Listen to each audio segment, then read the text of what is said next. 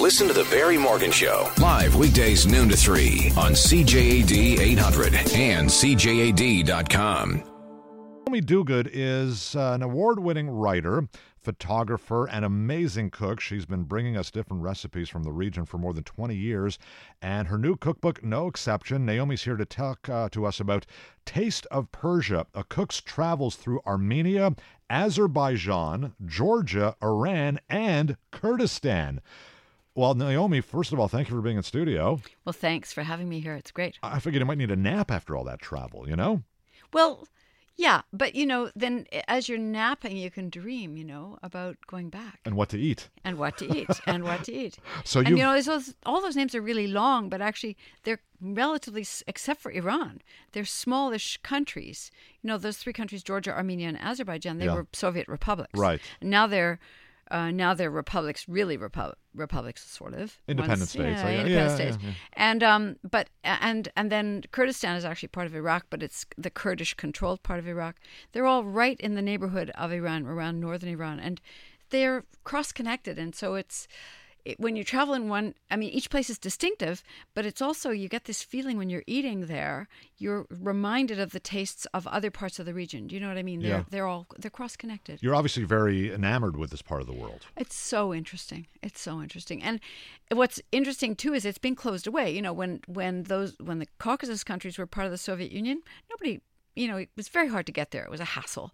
Um, I went to Georgia then, and it was a hassle, but it was fabulous when I was there. But dealing with interest and all that, and you know, uh, then Kurdistan has been closed away under Saddam Hussein. Whoever got there, you know, it was a mess, and he was fighting the Kurds.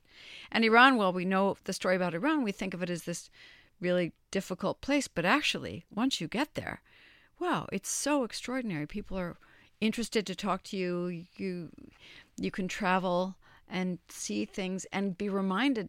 Did you take um that hist- history of ancient history in high school? Did you have No, like I- the I- Greeks and the Romans No, I and never the went to Persians school. and all? You never No, went to school. I never went to Right, school, right, right, no. right. So, so you know, it never made any sense to me. When I was there, then suddenly, oh, click, of course, Xerxes fighting the Greeks.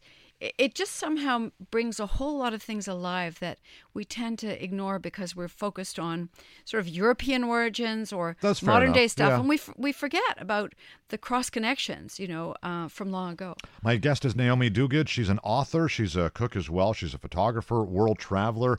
Can we talk about some of the food, like some of the, the flavors? Like what, what is it that catches your attention immediately when you're in that part of the uh, pa- that part one of of the the things is is people's hospitality so the food is people invite you i mean it's just one of those things if somebody's they see you by yourself they'll invite you to share a meal have a drink um, the the fruit fabulous fruit so pomegranate molasses tart fruit with savory dishes there's kebabs of course but there's also lots of herbs there's big piles of herbs on the table so if you're eating say a kebab with maybe a flatbread the, you you can reach and pick out maybe a sprig of tarragon or whatever the green herbs is or green onion, and so there's a freshness to it that's really amazing. So none of the ingredients are weird, you know what I mean?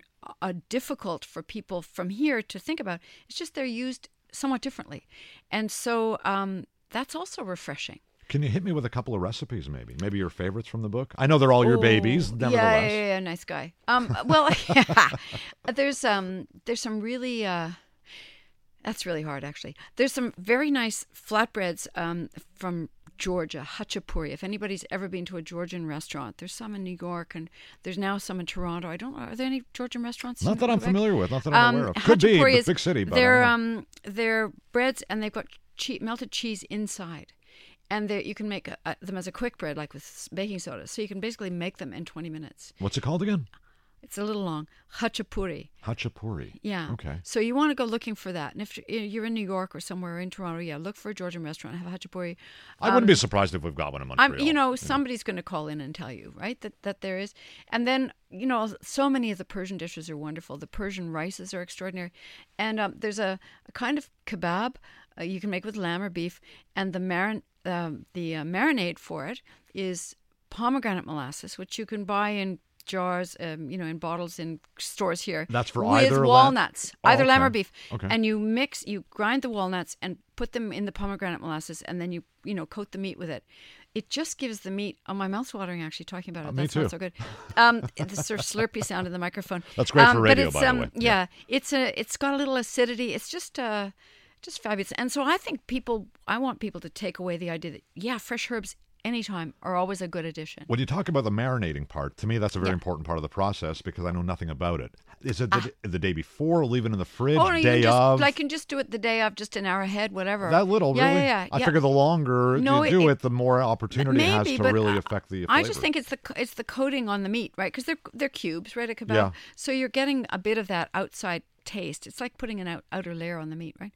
Um, and it, it it gets absorbed in a bit. It makes it a little bit more tender, but it's just a wonderful uh, flavor. See, somebody just texted La Georgia on DeCarry. There you you go. So there you Okay, go. everybody, Not head sure out there. exactly where on DeCarry, but, But uh, that's fine. That's a start. that's- and it's just absolutely a uh, and start. uh, you, these days you can just Google it and check it out. absolutely very easy. And w- maybe one more just quick idea. What do you think, Naomi?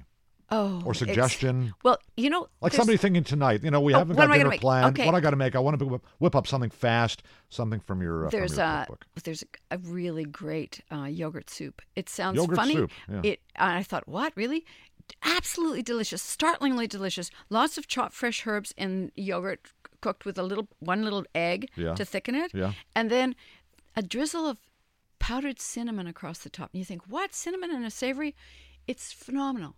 Um, That's what I was thinking. just What phenomenal. cinnamon and a What savory? cinnamon? I mean, we're gonna know, kick yeah, you yeah. outta here. I Yeah, mean, well, I there you go, couldn't- there you go. But it, it really um, that's a fast one and really delish. Okay. good to Leftovers know. are good too, and I love leftovers. How about tabbouleh?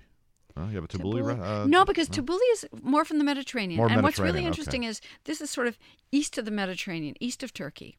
You know, so you're far from that, and that's what's so interesting about it. Familiar ingredients, but done differently. How many how many uh, different recipes do you figure you've got in this book? Uh, over 125. Oh, was that all? somewhere. Yeah. I'm sorry. All Yeah, right. whatever. Maybe I next did time what you'll, I could. I Maybe did next what I time you'll could. put some work into Yeah, it. yeah, All we'll try. right. Naomi, a pleasure to meet you.